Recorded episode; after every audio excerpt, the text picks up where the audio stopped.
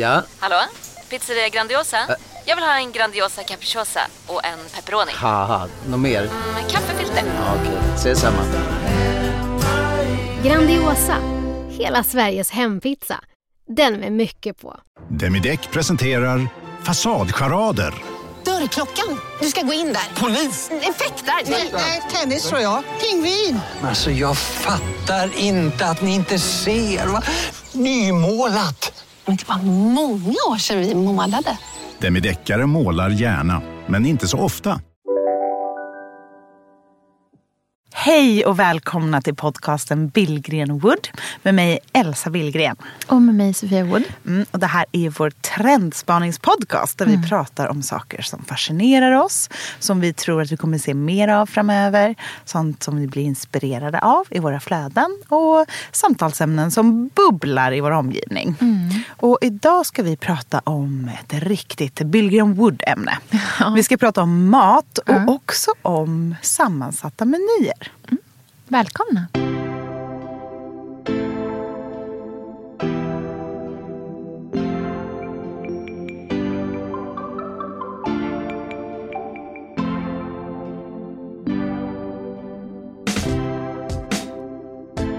Innan vi dyker ner i matvärlden så måste vi väl ändå prata om äkta Billgrens.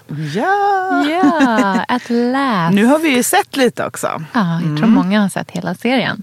Ja, alltså, jag måste säga det att förvånansvärt många har hört av sig och sagt att de plöjde hela alltet på samma gång. Ja, hur känns det nu då när allting är ute? Det känns så bra. Jag var inte beredd på att jag skulle få så mycket reaktioner. Nej. Eller att jag skulle få så mycket fina reaktioner om jag ska vara ärlig.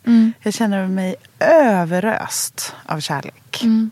Vad fint. Folk har varit så himla fina och sagt så vet jag, folk har sagt att så här, du är en god människa och sådana saker till mig. Jag bara, what? Nej, men så det är ju helt överväldigande. Men jag tror att det handlar om att jag vågade visa mig sårbar i serien. Och det kan man ju säga att jag gjorde minst sagt. I och med att jag bölar i varje avsnitt.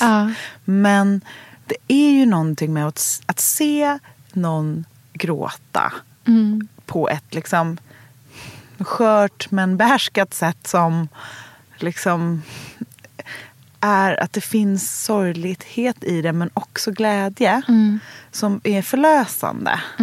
Och man gråter liksom lätt själv då. Och jag känner det att jag släppte ju på alla mina sköldar när jag spelade in det här. För jag hade ju inställningen, det har vi ju pratat om jättemycket här i podden, att enda anledningen till att göra ett sånt här program är att göra det 100% och att våga vara sig själv. Om jag är tillgjord och konstlad och liksom, distanserad så kommer det här aldrig bli bra.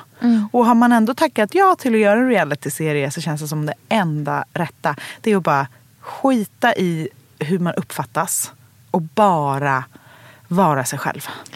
Jag måste säga att jag inte alls förvånad att du är som du är i serien. För att jag vet att liksom, innan vi kände varandra för många år sedan när du kanske var mer så här äntligen hemma Elsa eller Elsa med håret och de här liksom vintageklänningarna, Melodifestivalen. Där, liksom, så här, om man tittar på den tiden då tänker jag att du kanske var en person som så här, hade mycket en persona liksom, som du gick in i, som var din offentliga persona. Men idag uppfattar inte jag dig alls som sån. Och jag måste säga att du är nog den personen som jag känner som minst kan kontrollera sig själv i att inte visa så här, precis vad du känner egentligen. Alltså du har ju ett otroligt dåligt pokerface. Ja. Det existerar ju inte. Och det är ju en jättefin egenskap. Det är ju väldigt avöppnande. Så att jag tyckte att det kändes väldigt, väldigt självklart att se dig där. Och så som du var. Jag är inte alls förvånad att du vågade att vara dig själv. Nej, men det är skitläskigt också. För att när man är sig själv så kommer alla sidor fram. Och jag vet inte hur alla andra människor är. Men jag är, när jag inte är uppfixad, tillknäppt, struken skjorta och liksom i professionellt mode så är jag ganska barnslig. så här rena känslor, om man ska säga.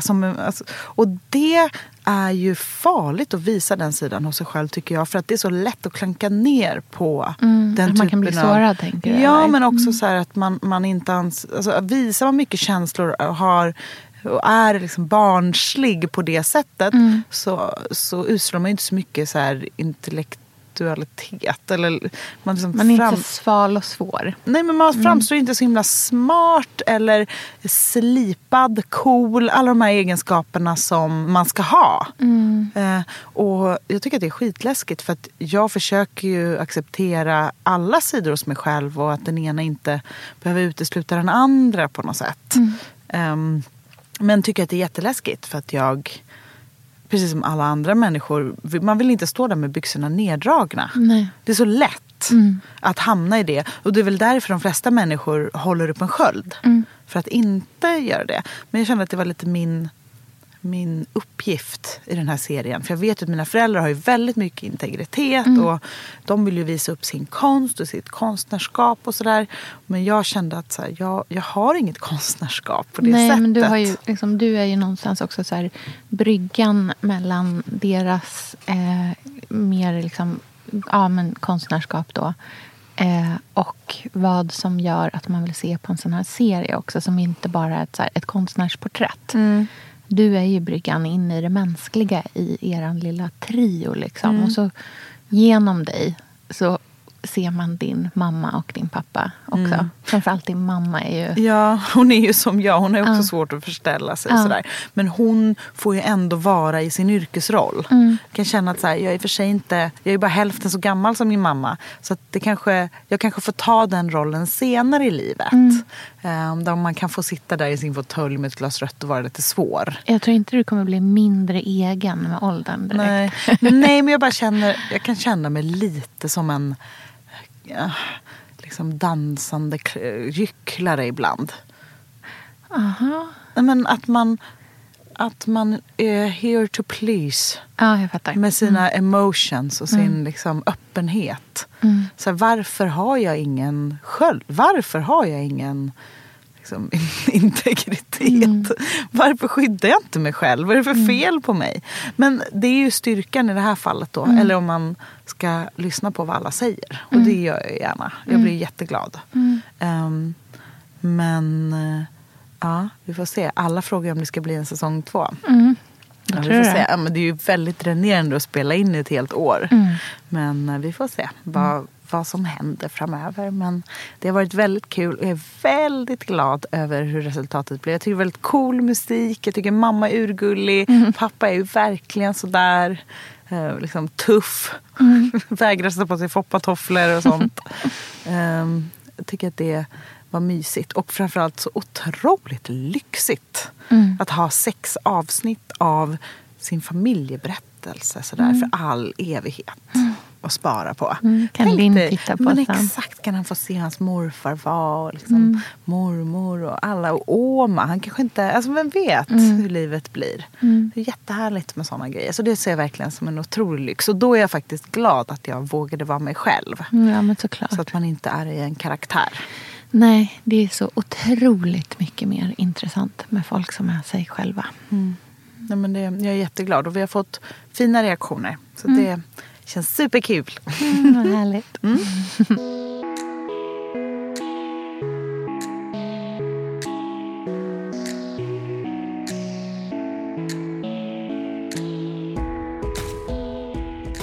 Vad tyckte du då?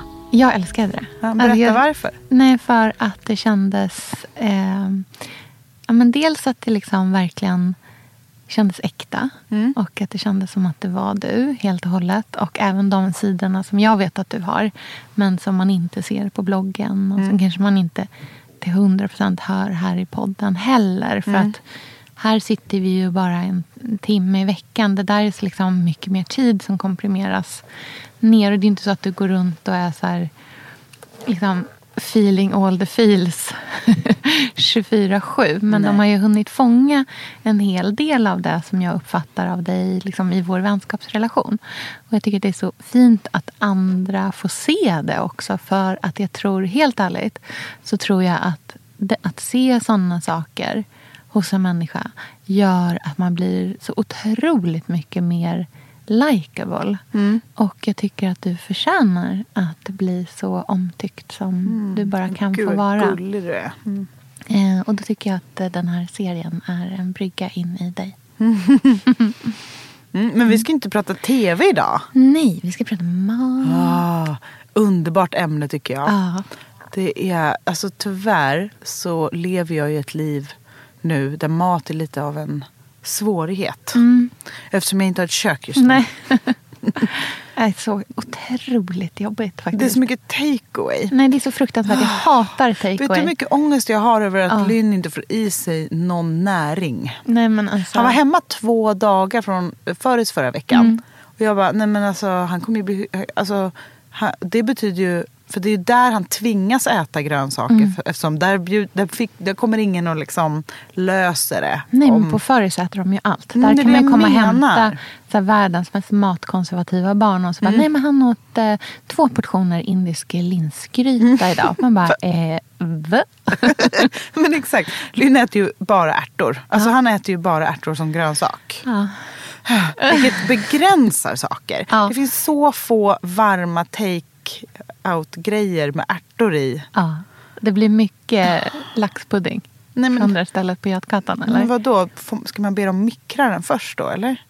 Alltså vi kan inte till... Hur ska jag ha ingen mikro heller. Nej, vi har ingen. Nej, men Elsa, ni får ju skaffa en mikro som ni får typ ha i hallen eller någonting. Nej, du kan... okay. Nej, det går inte. Nej, vi har en brödrost. Det är vad vi har. Vi har inte ens varmvattenskokare för att göra kaffe med, liksom. Nej, men Elsa, nu, du gör det ju jobbigare än vad det behöver vara genom att göra så också. Men grejen är att jag har hunnit gå så fort. Alltså tiden är redan... Och helt plötsligt, nu ska vi bo hos min syrra. Och så är det massa hotellnätter. Alltså det går ju verkligen ingen nöd på oss. Nej. Och de har redan satt upp väggen och det är liksom, kylen är bort, allting är bort, det går så fort. Jag blir avstressad när de var, vill du ha kontaktuttagen? Man bara, va? Är vi där? Ja, så att jag känner att det här kommer gå fort, det här kommer gå svint. Okay. Och snart har jag ett kök och då har jag ett 90 cm spisugn. Och, vet du, och då ska jag baka så mycket. Du ska koka så mycket ärtor. Nej, men jag ska verkligen. 6 kastruller igång samtidigt. Jag kan ha 6 kastruller ärtor igång samtidigt. Nej, men framförallt så ska jag göra, alltså jag ska så god mat där. Vad är du sugen på? Var är du i matväg just nu? Åh, gud alltså, var är jag? Nej, men jag är väl alltid i fisk- och grönsaksland. Jag är alltid där. Jag är i... Alltså, jag är ju väldigt sugen på att baka mycket mer hemma. Gott bröd, goda röror, massa grönsaker. Jag vill göra lite som Siri gör. Det finns så här breakfast boards, alltså sandwich boards. Vi bara skiva upp jättemycket härliga grönsaker och lägga på en stor skärbräda och baka ett gott bröd, köpa stora bitar ost ner från Söderhallen och bara duka upp de sakerna. Massa god saker liksom. Bara massa god saker. Det är vad jag är sugen på. Hela dagen. Exakt, det är vad jag är sugen på. Krispiga grönsaker, salta krämiga ostar, som söta bröd med mycket nötter i. Underbart. Eller jag är också sugen på att börja baka mer bröd. Jag bakar mycket efterrätter. Vilket egentligen är konstigt med tanke på att jag själv egentligen är mycket mer av en saltperson än en efterrättsperson. Men så jag borde verkligen ge mig an att baka mer ordentligt. Igår drog jag nästan igång ett focaccia-bak. Jag tror att focaccian är på att baka. Gud, ja. Alltså så här riktigt... Hur Instagramvänligt. Nej, men alltså... Det kan bli så vackert. Exakt. Riktigt så här hålig, super olivoljig. Gröna oliver och rosmarin på. Japp, och sånt flingsalt som nästan är mer som så här rock salt. Alltså som är liksom som riktiga så här, inte stenar, bara tunna små. Men visst vill man duka upp som i Toscana eller som i Provence. Alltså man vill bara duka upp jättemånga endivblad. Jag är jätteinspirerad av fransk lant, liksom, mat, italiensk lantmat och och en hel del engelska desserter. Ja. Men du, vet du vad jag tror kommer? Nej. Ja, men riktig fransk lantmat, det vill säga typ bruna linser i buljong. Yep. Fattar du hur fint på en liksom platt, vacker, lite grov tallrik med typ en blå kant bara, eller en röd kant. Och sen en riktig salt och smörig buljong med liksom bruna linser. Men vad ska man ha till istället för korven som de skulle ha där? Men där tycker jag att svampen är ju den självklara ersättaren av korven. För det är ju, där du är ute efter är ju det här umami, rika, lite någonting som kan också så här, som klarar en tydlig smakprofil. Liksom. Och sen lite typ yoghurt med citron och mynta. Alltså, eller en aioli eller någonting åt det hållet. Men mynta och bruna linser. Gott. Det är väldigt trevligt ihop. Det känns verkligen så här franskt lant. Med dock. Ja, gud vad trevligt. Eller om man går på... I Paris finns det ju den där typen av restauranger som har funnits så här all evighet. Det kostar liksom ingenting att handla, men det är ändå lite mer än en vanlig bistro. Där hittar man alltid den här typen av jätteenkla men goda rätter. Det enkla tror jag verkligen är det viktigaste i allt det här för att man ska orka. Det har ju varit att man varit en så här största feedbacken med boken har ju varit att folk är så glada att det är så enkel mat. Vilket är jätteroligt med tanke på att jag själv hade så mycket ångest om att det kanske var för enkelt innan. Men nu förstår jag att det faktiskt är styrkan i det. Att det är så himla görbart allting. Och det är ju precis så man vill att det ska känna. Att man ska liksom hitta tiden att laga bra mat i vardagen och sen så ha kanske lite så söndagsrätter som får ta lite längre tid.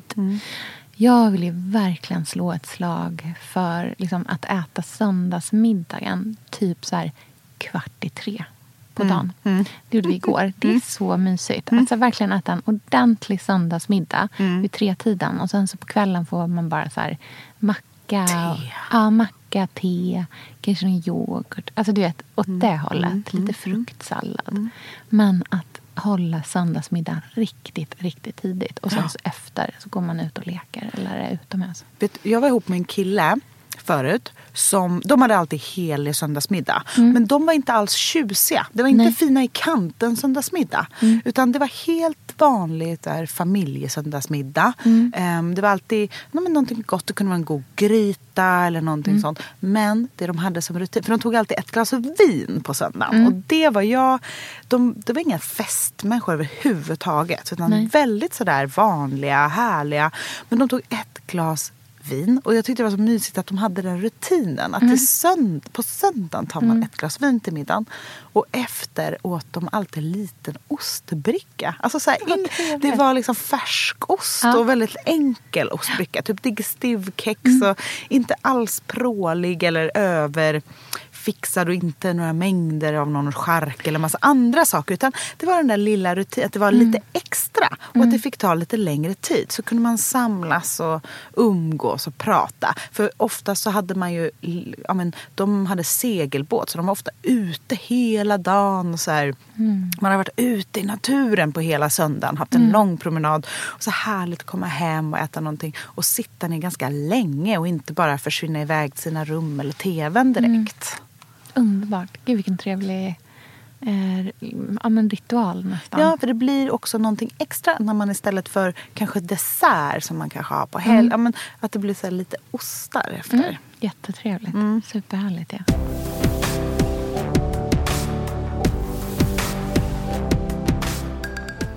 Vet du en annan sak som jag är jättesugen på nu? När vi pratade fransk bondmat, fransk kafémat.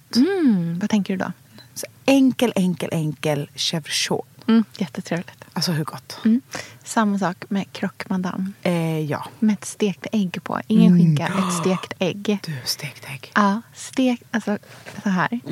Smörstek, typ levain eller något ljust surdegsbröd. Tunn skiva. ska det vara. Mm. Smörstek bara på ena sidan. Mm. För man vill att ha liksom en krispig sida. Mm. Och sen så vill man ha en sida som är mjuk. Både för att det inte ska bli så här super chewy och svårt att bita igenom. Men också att man vill ha en sida som bara suger upp allt det göttiga. Mm.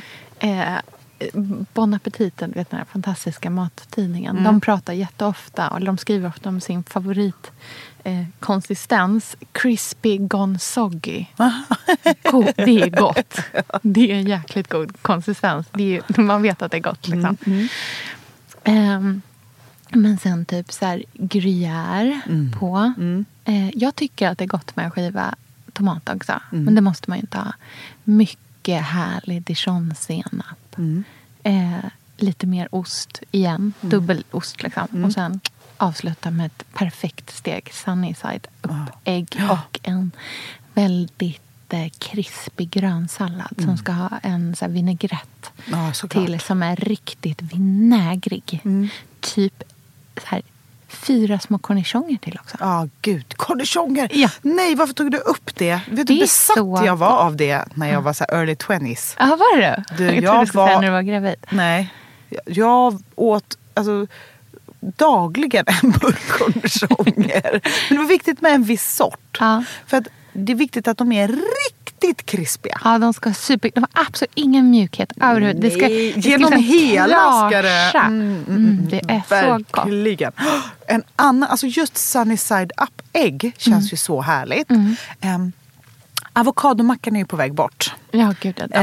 Avokadon har ju blivit som symbolen för att inte äta i säsong eller närodlat.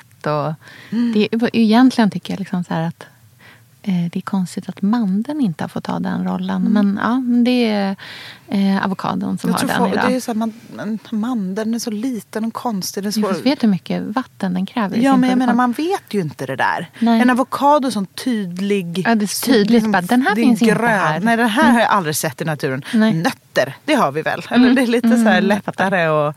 Men jag tänker så här, en levainskiva också. Gröna ärtor hummus. Aha, gillar du det? Det tycker jag är alldeles... Sofia, vi är sponsrade av Tradera som är vår favorit, älskling och räddare i nöden. Nu ska alla göra exakt det jag ska göra. Ja. Mitt enda fokus just nu, det är att sälja allt jag har. Och jag ska göra det på Tradera. Och jag vill rekommendera alla att göra det. Så skönt att slippa ha typ loppis på gården och ingen kommer. Talat av egen erfarenhet. Nej. På Tradera, det är ju alltså en otrolig marknadsplats för cirkulär konsumtion. Och det är liksom så vi måste tänka framöver. Framförallt så ska vi tänka på vår semesterkassa. Den ska vi också tänka på. Den ska fixas nu. Ja, och för att det ska klirra till lagom till semestern så är det lika bra att börja rensa nu. Vad har vi i skåp? Vad har vi i lådor? Vad kan bli till rena pengar på kontot? Vad kan bli min sommarresa? Vad kan bli den där goda lunchen efter en dag på stranden? Vad kan bli en picknickkorg full av godsaker? Vad kan bli en ny gräsklippare när den gamla pajade? Den här sommaren ska bli den bästa sommaren. Jag vet, det här läser jag faktiskt i tidningen i morse också. Att det ska bli en otrolig sommar. Det ska vara så soligt. Vi kommer bada så mycket. Allt, det ska njutas. Det ska det. Vi är värda det efter den här vintern. Ja, och vi gör det genom att fixa semesterkassan tillsammans med Tradera. Underbart! Så in och sälj dina saker på Tradera och boosta semesterkassan nu! Tack Tradera på så många sätt. Älskar er!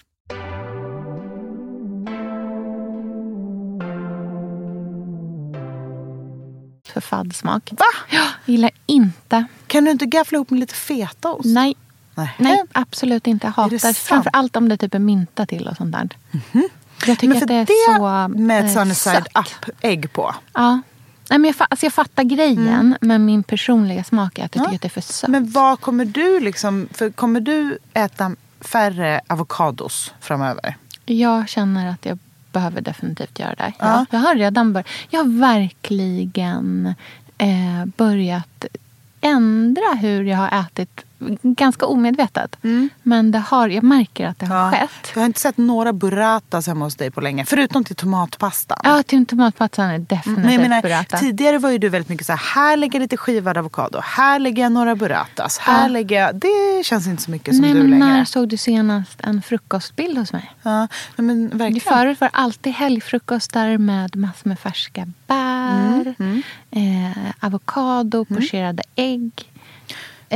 Och idag är det inte där längre. Nej, du gör ju en polentagröt till alla, liksom. Lite mer så. Ja, precis. Jag har blivit ännu liksom, enklare och renare. Och mycket mer varierad. Tidigare har det liksom funnits så här, visserligen ekohallon, men det har ändå funnits liksom, hallon varje lördag. Och mina barn tycker jättemycket om att få så amerikanska pannkakor på morgonen. Och då har det alltid varit blåbär till dem och sådär. Och nu har jag liksom rört mig bort från det. Och dels känner jag att det handlar jättemycket om att jag tror att min så här, palett också har blivit bättre. Att jag tydligare märker när saker och ting inte är i säsong. Att det inte är lika gott. Att jag verkligen tycker att det känns fel. Och det känns konstigt. Som att sätta på sig en så här, sommarklänning på vintern, även om man skulle vara inomhus och det rent så här temperaturmässigt skulle funka, så känns det fel mentalt. Liksom. Och så har jag börjat känna mer med maten också. Och det kan ju också vara att göra med att jag, eller ha att göra med att jag ägnar mig mycket mer åt mat nu än vad jag gjorde tidigare när jag hade ett vanligt jobb också. Då var ju maten någonting som jag hade on top. Och nu är ju maten en stor del av mitt liv. Ja. Det är ju en stor del av mitt jobb nu.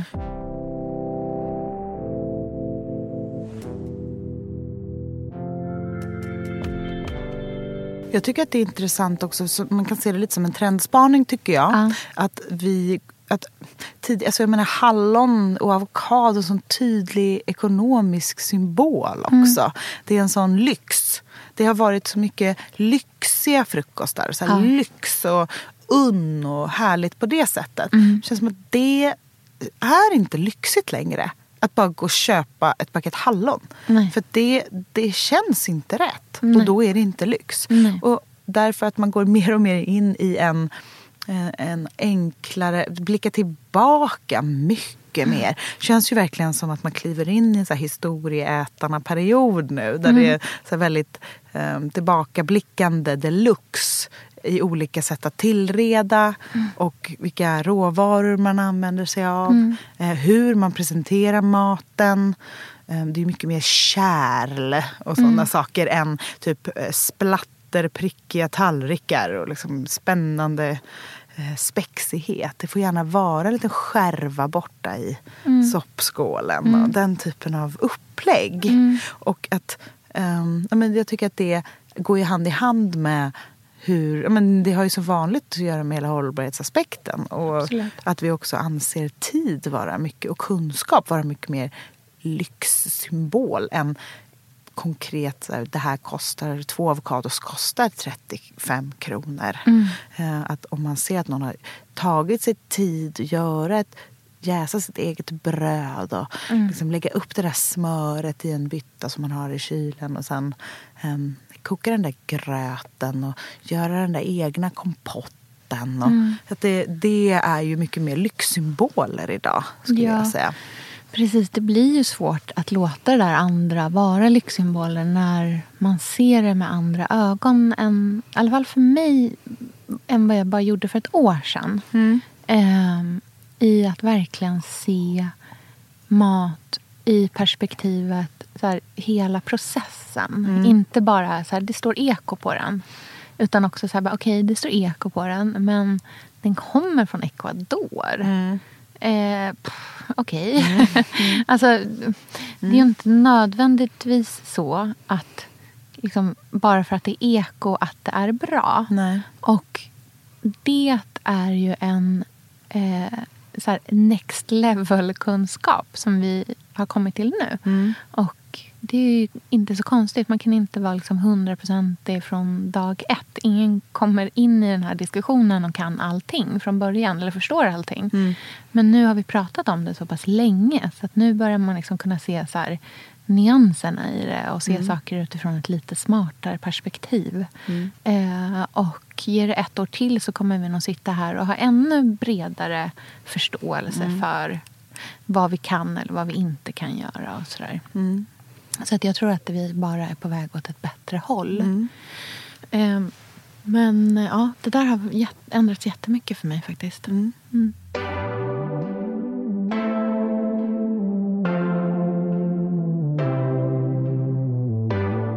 Ska vi prata lite om menytänket? Ja. För det känns ju så kul. Ja, jag älskar ju hela den tanken. Mm. På ett sätt hänger det jättemycket ihop med vad vi pratade om tidigare. Att man är så sugen på ett kök. Eller, alltså som att man är sugen på liksom franskt eller italiensk bondemat. Eller vad det nu kan vara. Mm. Lite så tänker jag att man kan tänka när man gör menyer också. Mm. Att det är så här grundstenen är så här det första man ska tänka på. Oavsett om det är en vanlig familjemiddag där man kanske ska göra fler rätter, eller om man ska bjuda över kompisar eller det är till ett bröllop eller vad det nu kan vara, liksom, vad som helst. Så handlar det första man måste göra är att man måste så här etablera temat. Mm. Och så utifrån det så kan allting annat utgå ifrån. Mm. Och ibland kan temat vara någonting man tar från liksom, ja, men till exempel en geografisk destination. Mm.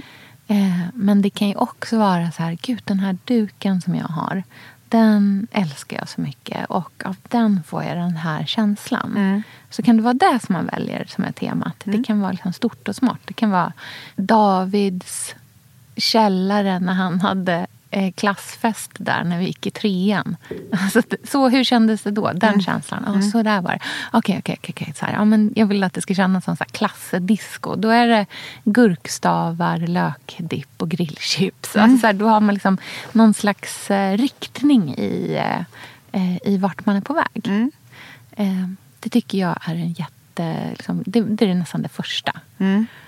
Och nästa sak, det beror lite på upplägget, men nästan alltid så tycker jag att nästa sak som får bestämma är att man måste välja saker att göra som går att förbereda. Mm. Allting måste inte vara jättelätt. Nej.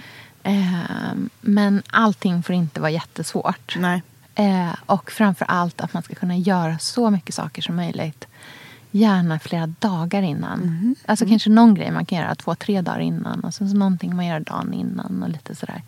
Så att man inte står där på den stora dagen med 15 grejer som måste tas tag i. Och så ska man duka bordet också och fixa 1000 olika saker och stå där och panikdammsuga och så här, typ skrika på sin partner för att han aldrig kan lära sig att vika servetterna rätt.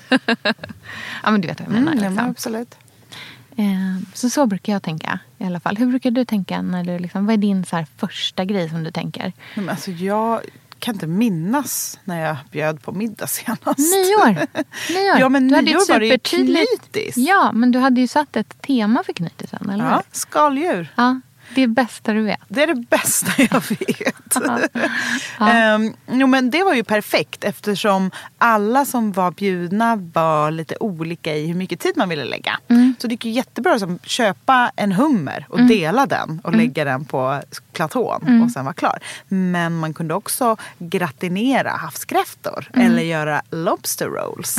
Så det blev en perfekt, eller en gurk, avokado då i det här fallet och fänkålssallad som var krämig till. Eller göra pommes och aioli. Just det. Så att det var ju väldigt härligt på det sättet. Men jag längtar efter att liksom duka upp en meny och ha en genomtänkt. Jag vill ju gärna ha en liten pappersmeny också. Det är så mysigt att skriva upp och ha ett tema. Nästan som en färgpalett. Jag tänker ofta tillbaka på Osteria 16 som är en av mina favoritrestauranger i Köpenhamn som är ett italienskt kök som är väldigt oitalienskt på det sättet att det är inga tunga pastor eller liksom stor, utan det är väldigt bara rena, enkla rätter. Det är verkligen så här en divblad med en liten krabbröra på eller en fisk fick någon form av viss carpaccio. Mm. Eller, det är liksom en pastellfärg som bara är över allting. Mm. Väldigt ljust och lätt och vackert. Mm. Och det tycker jag är härligt och inspirerande. Mm. Liksom att man utgår kanske från en persika eller... Mm. Ja, men verkligen, jag håller med om det. Frukt. Just enkelheten tror jag är superviktig också när man gör en sån här grej. Att man tänker på att man faktiskt bjuder hem folk till ett hem. Ja. Inte till en restaurang. Mm. Och att det alltid är trevligare när en liksom, vanlig person i ett vanligt kök har lagat mat som är hanterbar. Mm. Än att man har försökt att ge sig an det som Sturehovskocken gör. Mm. För att man är inte Sturehovskocken. Nej. Och även Sturehovskocken har inte Sturehovskockens manicker och prylar och specialgrejer hemma. Nej.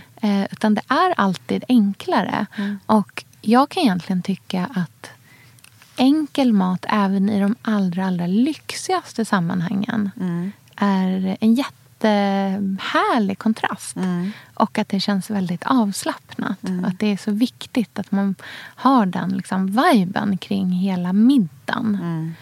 Mm. Men jag tycker också det där just att så här, skriva menyn på papper och sen kan man ju skriva liksom, anteckningar eller vad det nu är sen också.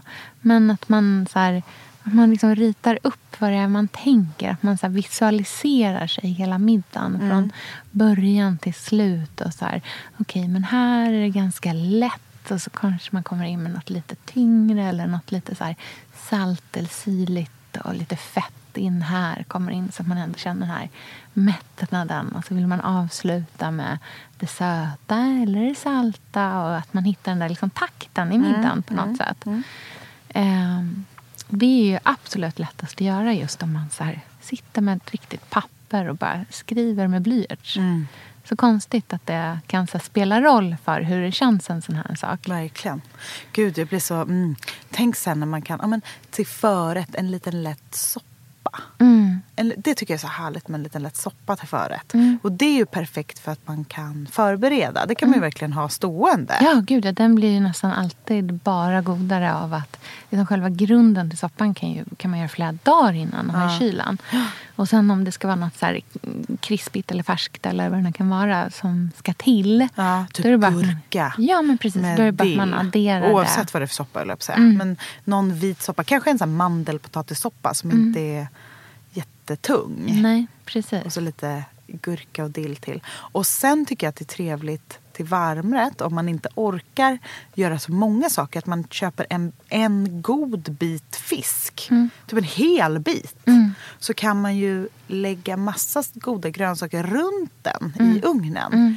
Och sen bara göra jättemycket spenat. Jättetrevligt. Man kan ju baka fisk ovanpå grönsakerna och bara lägga den rakt. Nu när ni kommer ha så stor spis. Köpa en hel himla lax alltså. Japp, göra hela. Du kommer bli tvungen att köpa lite så här riktigt långa ugnsformar och pannor så att du kan lägga en hel... Får man inte pannor med sin spis? Nej, men jag tänker mer liksom... Snyggpannor? Alltså, nej, jag tänker mer en form liksom, som har höga sidor för att du behöver liksom fånga upp alla safter. Jag har redan börjat köpa på loppis vad jag ska ha hängande på min liksom, list där bredvid. Vad ska det är såna här riktiga franska ugnsformar som är i koppar. Är de det? Fast så här, verkligen har sett... har varit med. Så att de är så flammiga och härliga. Fast inte av sot utan av fingrar och liv. I massa olika former. Och också såna här såskastruller som inte var hög. Som har en sån här riktigt tung, nästan järnhandtag med ett hål i, fast tunn. Och sen är i koppar själva. Just det. Så man kan hänga upp dem. Vad har ni? Är det en induktionshäll eller gas? Nej, gas. Det är gas.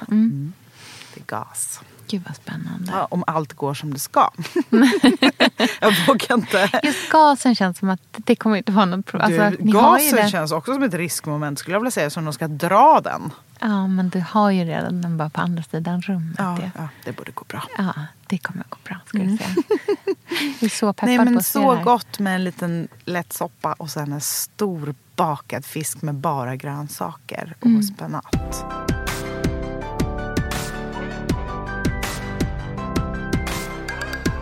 Jag är väldigt mycket inne i de här tankarna just nu. Mm. Med så här tankar kring mat, tankar kring måltider.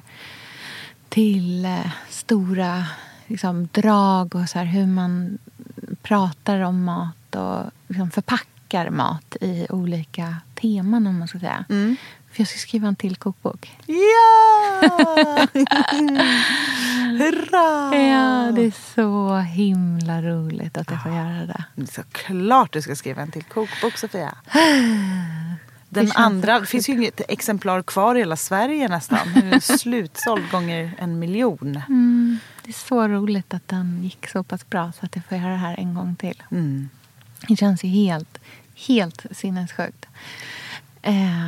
Och så himla speciellt att få en så här, andra chans till en sån här sak också. Mm. Att man, så här, efter att man har fått lite blodat hand och vet vad som man verkligen tyckte om och vad man kanske hade velat göra annorlunda och sådär. Så är det så otroligt lyxigt att få göra det en gång till. Mm. Och vi alla väntar ju och längtar efter fler av dina liksom, enkla vardagsrecept också. Mm. Mm. Så härligt att verkligen bara kunna slå upp en kokbok och kunna göra allting. Mm. För det tycker jag är det viktigaste. Alltså kokböcker är ju underbara som inspiration. Men det är också något visst med kokböcker som din första Sherwood. Mm. Att man kan bara ta fram boken och slå upp en sida och där finns det ett middagsrecept. Mm. Mm-hmm. Det är så sällan det är så. Mm. Och jag tror att det är nog fler än jag som tycker att det är underbart. Mm. Med din vodkapasta och alla goda pastor och alla goda sådana saker som man verkligen kan laga. Mm. Jag tror att det är så här fördelen med att skriva kokböcker utan att vara kock. Mm. Att man faktiskt lagar den där maten som precis som det vi pratade om nyss. Att så här, det är inte en restaurang. Så att försök inte att vara en restaurang. Mm. Utan gör det som är sant till liksom, vart man är och vem du är och i den stunden som man lever i. Mm. Att man inte försöker förställa sig. Mm. Och lite så blir det ju kokböcker när det är en helt vanlig person som bara gillar mat. Mm. Sen skriver den också. Men du är inte en helt vanlig person för att du har en fingertoppskänsla när det kommer till mat. Och du är väldigt följsam. Precis som du säger så äter inte du samma saker nu som du gjorde för ett år sedan. Mm. Och jag tror att de flesta av oss som är som hobby tycker om mat och lagar mat och så här, inspireras av mat och tycker att det är härligt men kanske inte jobbar med det på samma sätt. Nej. Så att man fastnar lätt i gamla hjulspår. Man har sina favoriter och då är det härligt med infallsvinklar som är nya och du vill ju hela tiden utvecklas. Mm. Och det är ju jättehärligt för oss som kan laga din mat. Mm.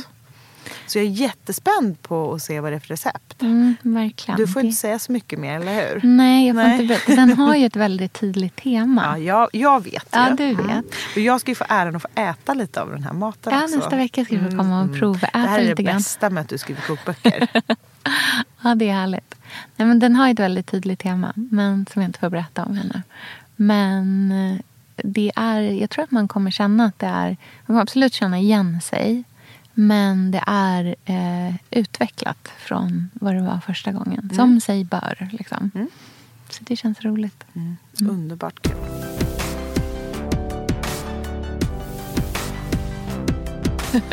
Tiden bara sprang förbi det här avsnittet. Ja. Det känns som att vi knappt kommit till förrätten. Men det blir så när vi pratar mat. Ja. Eller framförallt du pratar mat och jag sitter här och dreglar. Gott. Ja, det är det bästa man kan prata om, tycker jag. Det är så härligt. Just för att det är så himla mycket mer än bara vad som ligger på tallriken. Gud, ja. Mm. I agree. Vi lägger upp lite inspiration. Kanske något favoritrecept från Bon Appétit. Ja. På Instagram-kontot ska vi dela lite inspiration. Mm. Jag har faktiskt en otrolig rätt som kommer därifrån. Ja. Mm. Härligt. Vi hörs igen nästa vecka. Det gör vi. Ja, ha det så fint. Hej då. Hej.